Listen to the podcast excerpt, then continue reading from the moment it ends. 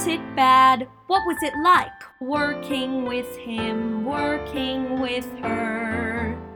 You'll hear all the tales you wish you knew, every aspect of the theater too. Feel your love of Broadway anew on Backstage Babble. Hi. This is Charles Kirsch, and welcome to Backstage Babble. Backstage Babble is a podcast interviewing professionals in the theater industry about themselves, their careers, and the people they've worked with along the way. Today, I could not be more honored to say willkommen to our guest, Joel Gray. Joel Gray is a Broadway legend who needs no introduction, so without further ado, here is our conversation. Thank you so much for doing this. Happy to. The first thing I want to ask you about is the way you started performing was in vaudeville, which was a field that your father was already famous in, Mickey Katz. So what did you learn about performing from those early days? I think the thing that I learned that was most important from my dad was that he thought that the audience was entitled to everything. He was so responsible. He was essentially a musician. And when he would play for events, if there was one person on the dance floor, he would continue playing.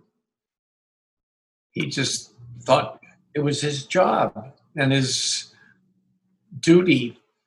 And I have that feeling about an audience as an actor. I feel the same responsibility. So what kind of things, other than that you learned in those days, do you find yourself still applying up to today when you act? It's having to do with the theater. Yeah.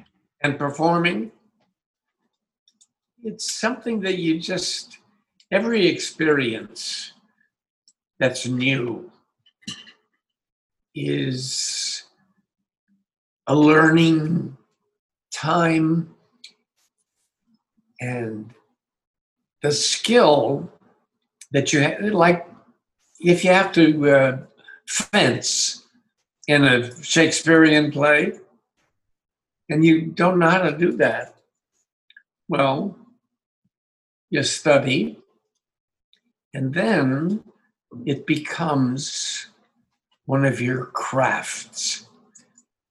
Becomes in your body. And in your early career, how did you, or where did you study acting and singing? Oh, at the Cleveland Playhouse. But no singing. I never thought I was going to sing anything.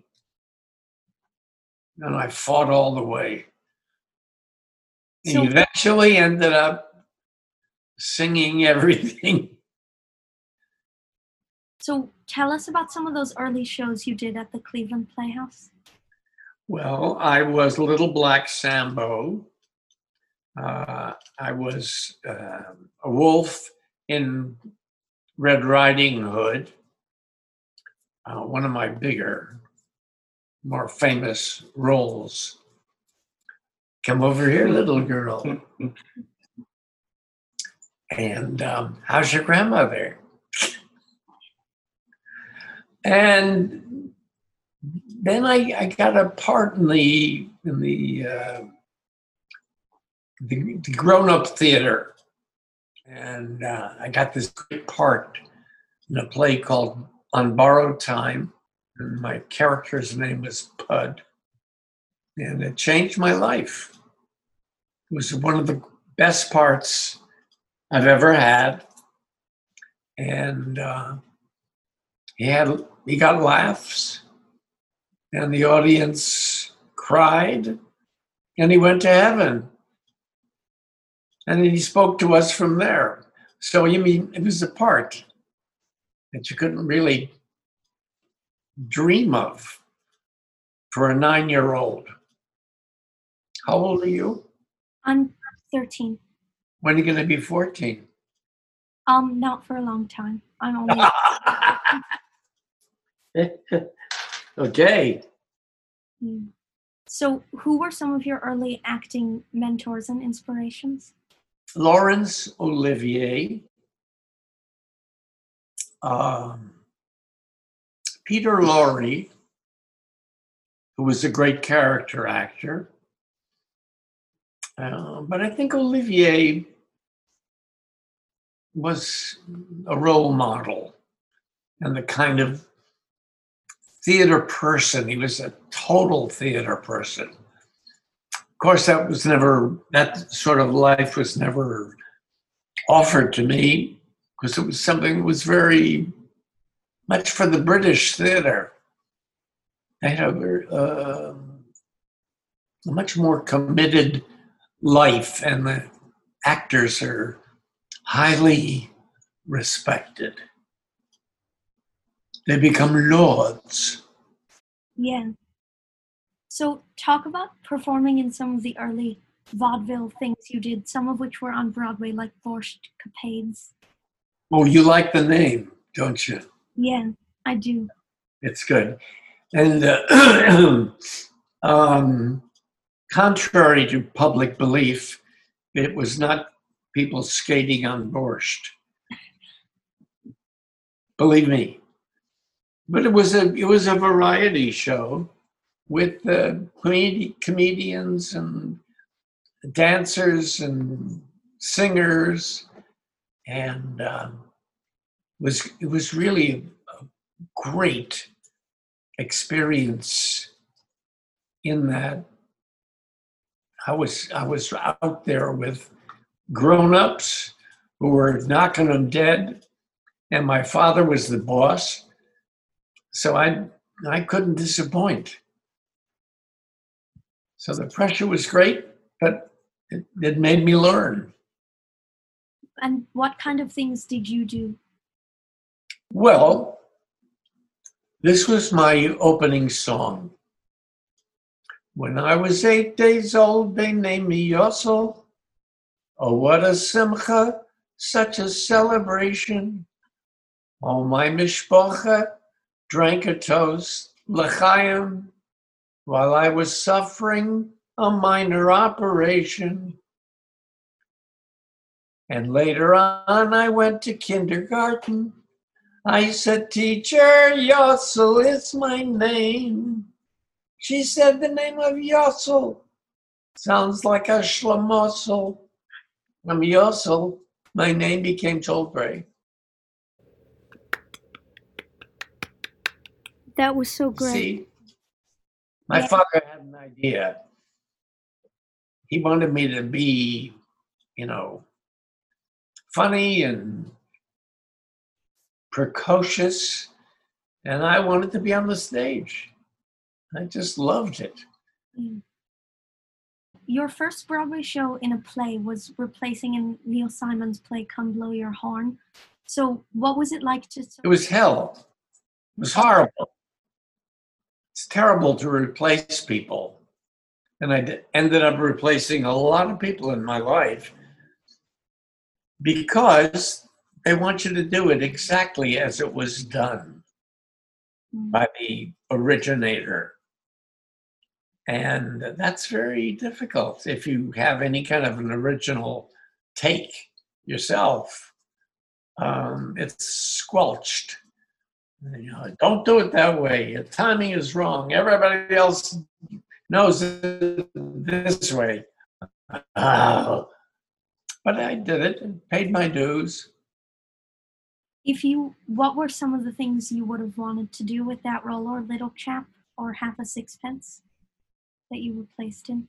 Well, once again, it was that challenge of following someone else's performance. And because it's a lot of work, they don't want you to do it your way. They want you to fall in line and toe the line. And that's stressful.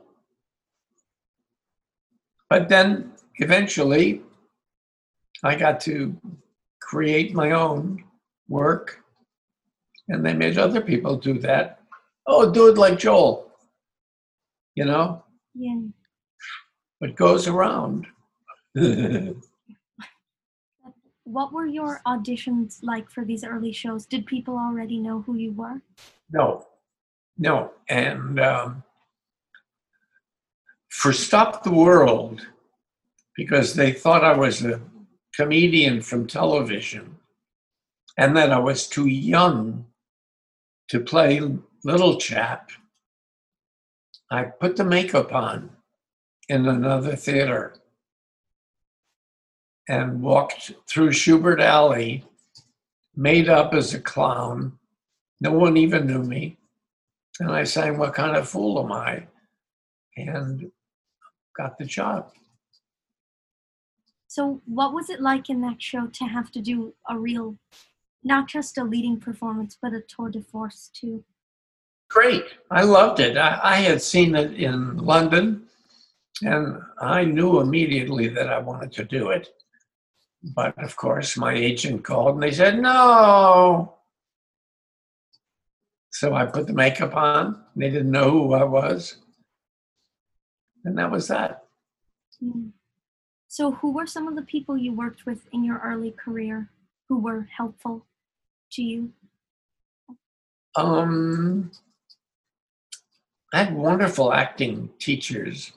And I studied at the Neighborhood Playhouse, and Wynne Handman and Sanford Meisner. There's a wonderful documentary on Netflix about the Neighborhood Playhouse and Wynne Handman, who just passed away. It's really good. I'll look for it. Yeah, you'll like it. So when you were mentioning that you did some comedy on TV as well, how was it different to do that than it was to do a show or comedy similar to that on stage? I was always struggling with doing comedian or doing what's expected of a comedian. It was not one of the talents that I had was to think of a funny joke at the moment, or just free associate. I like to have a script and a form.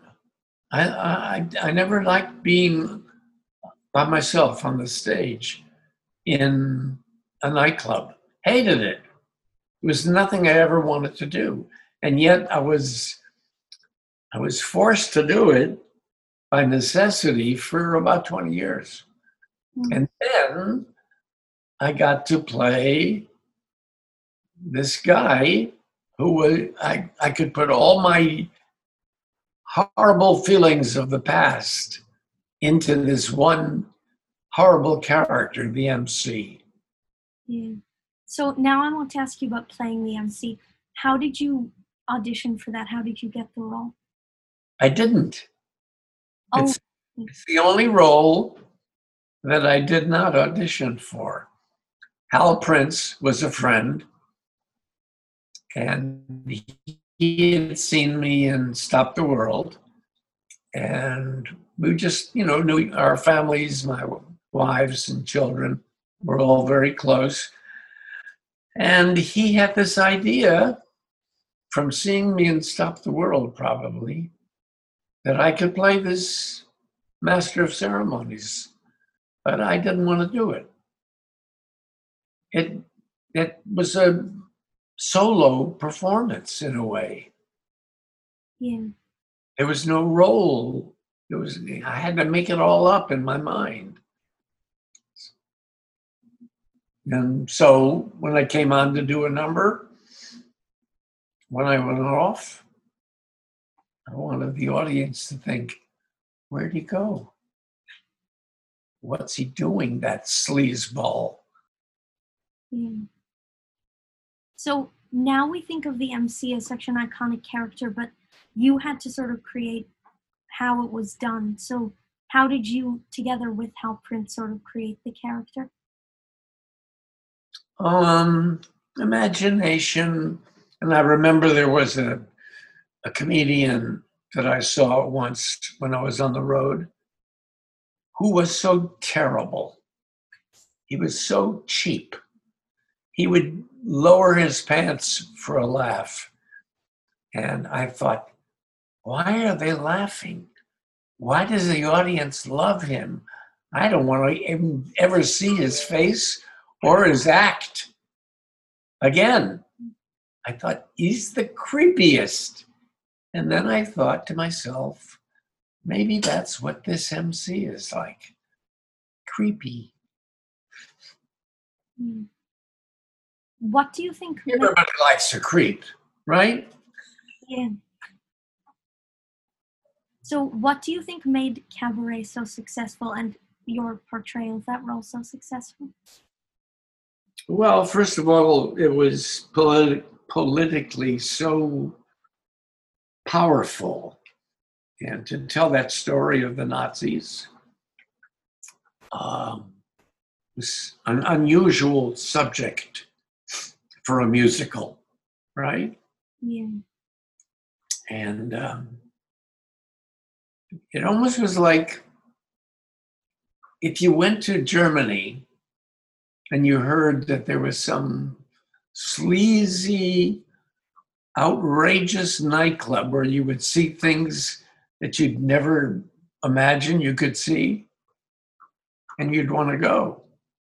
And people flocked to watch all this insanity. Mm. So how did you sort of do the role differently when you did it as a film with Bob Fosse at the helm? It was the same guy, same MC, older, tireder, deeper, meaner. He actually, if you read it, my book, and I think, guess you did, yeah. He did not want me for the film. He wanted to create it from scratch. And that's fair. You know, that happens often. But I had to work a lot by myself. And I think he was a brilliant director, but he sort of let me go and created an atmosphere for this guy that was phenomenal. And then, of course, Liza was so much fun and like my little sister. So the next show you did on Broadway, which was George M., in which you returned to sort of more of a vaudeville style. So how did you research Cohen and what he was like? Well, James Cagney was my hero in the movies. And so I just wanted to be somewhat as good as he was. And I didn't know how to tap dance. So I went every day to work with this terrific teacher. And it was very difficult tapping, the choreography. And for a novice, you don't want it. Believe me, you don't want that challenge. Yeah. So I had to give the impression that I was the greatest tap dancer in the world when I couldn't really tap dance. So in order to remember and stay focused on stage when they're supposed to be looking at this great tapper, I would go downstairs under the stage every night before the show and run through my routine to make sure it was still in my feet. Yeah. And I saw that recently at Encores you recreated that routine again on stage. Was it still in your feet even all those years later? You saw that? Yeah, I did. It was so much fun. It was great to, you know, go back to that. So One of the next shows you did was Good Time Charlie, which you say in your memoir, you were disappointed by it not being as successful as it deserved to be. What do you think makes a show successful or not? What do you think separated that from, say, Cabaret, which was one of the greatest successes? There is no reasonable answer. If we knew that, there would be no flops.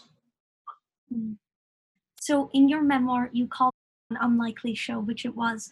What appealed to you about doing a show set in the 15th century so long ago? Sounded like fun. Yeah. You know, I'm a big one for fun. And how did you sort of, you did this in George M. too, how did you sort of approach playing a real person in a musical? It's all about imagination. Everything about the stage. It's about your dreams and your hopes and wondering about what was he really like? What did he do? How did he get through this? And in the next show you did was the Grand Tour, on which you worked with Jerry Herman. And that show had a lot of revisions and edits. So was it hard for you to keep up with that, or? I had no choice. There was nothing to do, but that's what working on a musical out of town. Yeah. They go and they change and you learn a song that afternoon and put it in that night. It's really fascinating and grueling. Do you think it's possible for there to be too much work done on a show? Good question. It hasn't been my experience. Where we went in with a wonderful show and beat it to death and made it less good. Has there been any show that you've done that you haven't been so in love with the material, or do you try to only do shows that you would want to see, even if you weren't in them? Yeah, I only did things I wanted to do eventually. When I got to do it at all, I said, okay, let's do it. So it meant a lot to me to reading your memoir about coming out. So how did you deal with sort of doing that while still doing shows and things like that?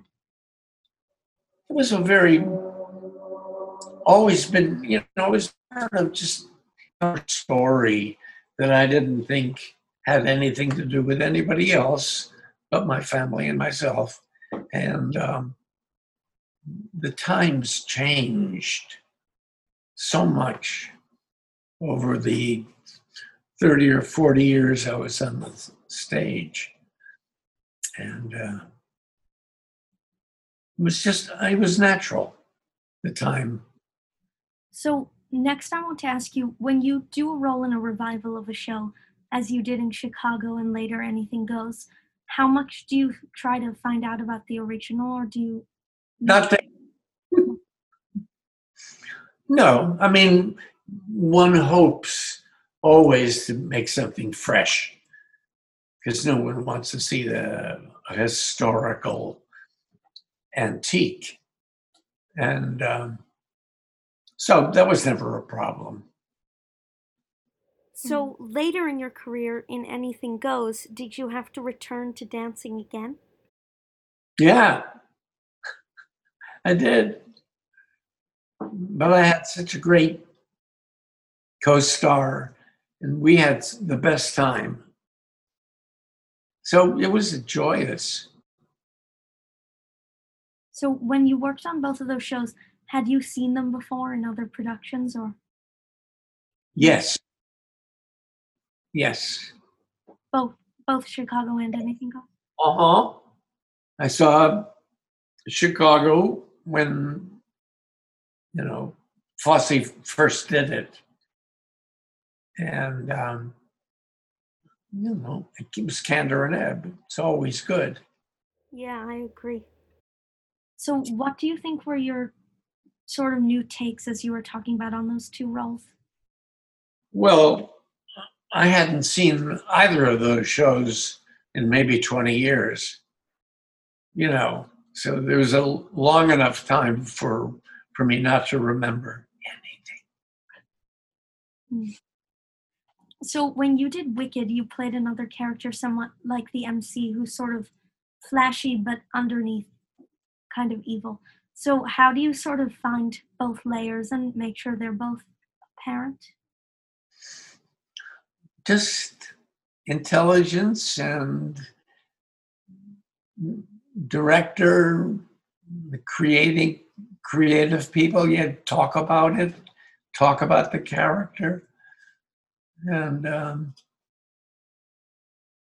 I said to Stephen Schwartz when we began, I said, it seems that there's something that would be nice to know about this bad guy.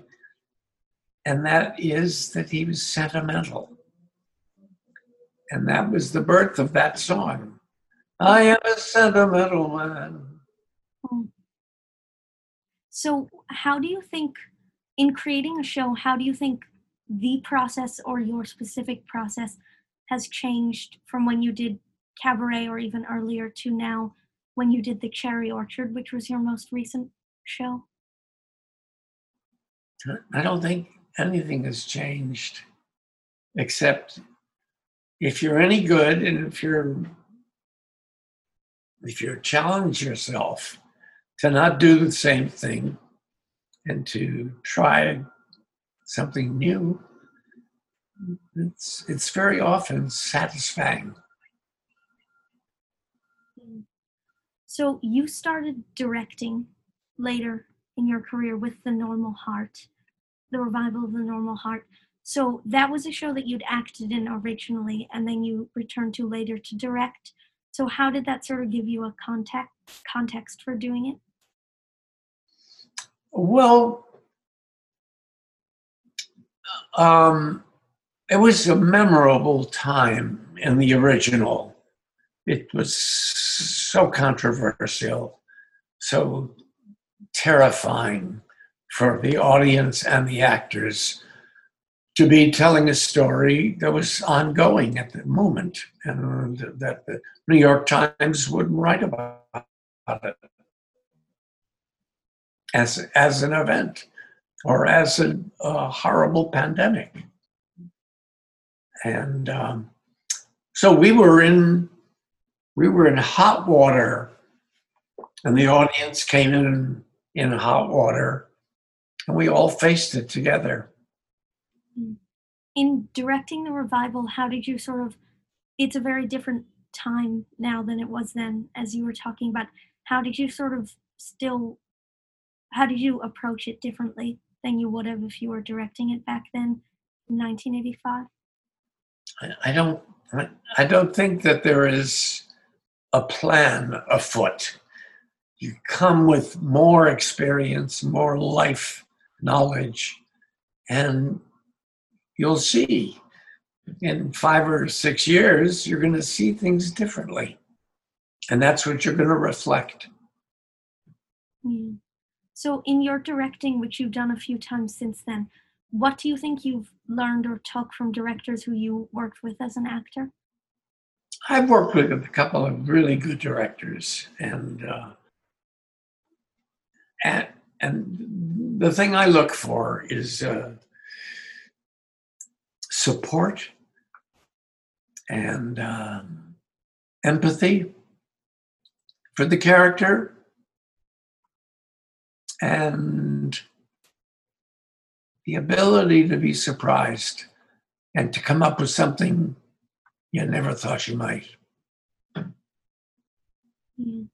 So I want to ask you, of all the shows that you've done, which are so many and all such legendary productions, you talked about how you are a big fan of doing things that are fun. What do you think has been the most fun to work on of all the shows you've done? On Borrowed Time. When I was 9 years old, how bad could it be? Yeah. Why do you think that was? It was a great role, and I've had so much luck in playing interesting characters, and it's like being an inspector, you know, figuring out the math and the psychology of these people that you put out there to tell a story and change people's minds. So the last thing I want to ask you about is your most recent directing credit, which was Fiddler on the Roof in Yiddish. So what was it that compelled you to do that? Well, it had already been done in Yiddish, but... No, I didn't know any Yiddish. I did not speak Yiddish or understand it. I knew songs with Yiddish words, but it was never my specialty. And I said I had loved that show forever. And my father instilled a respect and adoration for the language. It was so colorful and rich and emotional. And when Solomon Lotek called me, he said, would you like to play Tevye, or would you like to direct it? I said, well, I don't speak Yiddish, but let me think about it. And I said, I'll call you in the morning. And I just kept thinking about how connected to that show and how emotionally available I was always to it. It's one of my favorite shows in the history. And I called him in the morning and I said, no, I really thought about it, and I don't speak Yiddish or understand it, but I know this play and I know this character, this Tevye. And if you'll have me, I'll do it. So one thing I noticed about that production was how you made it so much more raw and powerful emotionally. How do you think you did that? I think I realized that the drama of the Tevye stories got popularized by the musical, and it kind of became something that was more of a family event, or a show that everybody could understand. And I thought to myself, we know the story of Tevye, and I knew what every scene was about. And I also thought about Chekhov, and I started working with the cast and the actors and everybody on the essences of these characters, of what they were going through. And I guess I looked at it like a play. And then we added the music and the dance, but meanwhile, all the actors, a lot of whom had never been on the stage, got excited about the language and the fact that it was precious, and that we would be saying words that were historic. I never doubted it. I didn't know that it would be a big success and go uptown. But I had such wonderful actors, and all of the non-Jewish performers were so committed. And they got it, and they worked so hard on the pronunciation. It was amazing. It was a once-in-a-lifetime experience. Yeah, I really loved seeing it. So I want to ask you, looking back on your whole career, is there a role ever that you passed up or just simply didn't audition for that you wish you could have done or want to still do? Yes. Richard III. I had sort of counted on sometime during my career that I could go off and do that and figure that out. And the opportunity never came. And then the last thing I want to ask you is, after being such a huge part of the golden age of Broadway, what's something you would want to make sure that theater people of today remember? Good question. Like which shows? No, like something about creating theater or the process that you would want people to not forget. Well, we didn't invent the theater. You know? Yeah. When audiences come in, all the actors are part of a past, of an experience, of an important part of society. So it's about the ongoing passing of the torch, like we'll hopefully do next fall. Yeah, hopefully. So thank you so much for doing this interview. It was an honor for me to be able to hear all your stories and your songs. Listeners, thank you too for tuning in, and remember to come back on Monday when we are joined by Broadway choreographer Joshua Burgass. Burgass is the Emmy-winning choreographer of Smash. His work has also been seen on Broadway in Charlie and the Chocolate Factory, On the Town and Gigi, and off-Broadway in Sweet Charity, Cagney, and at the Pirates of Penzance at Barrington Stage. Thank you for tuning in.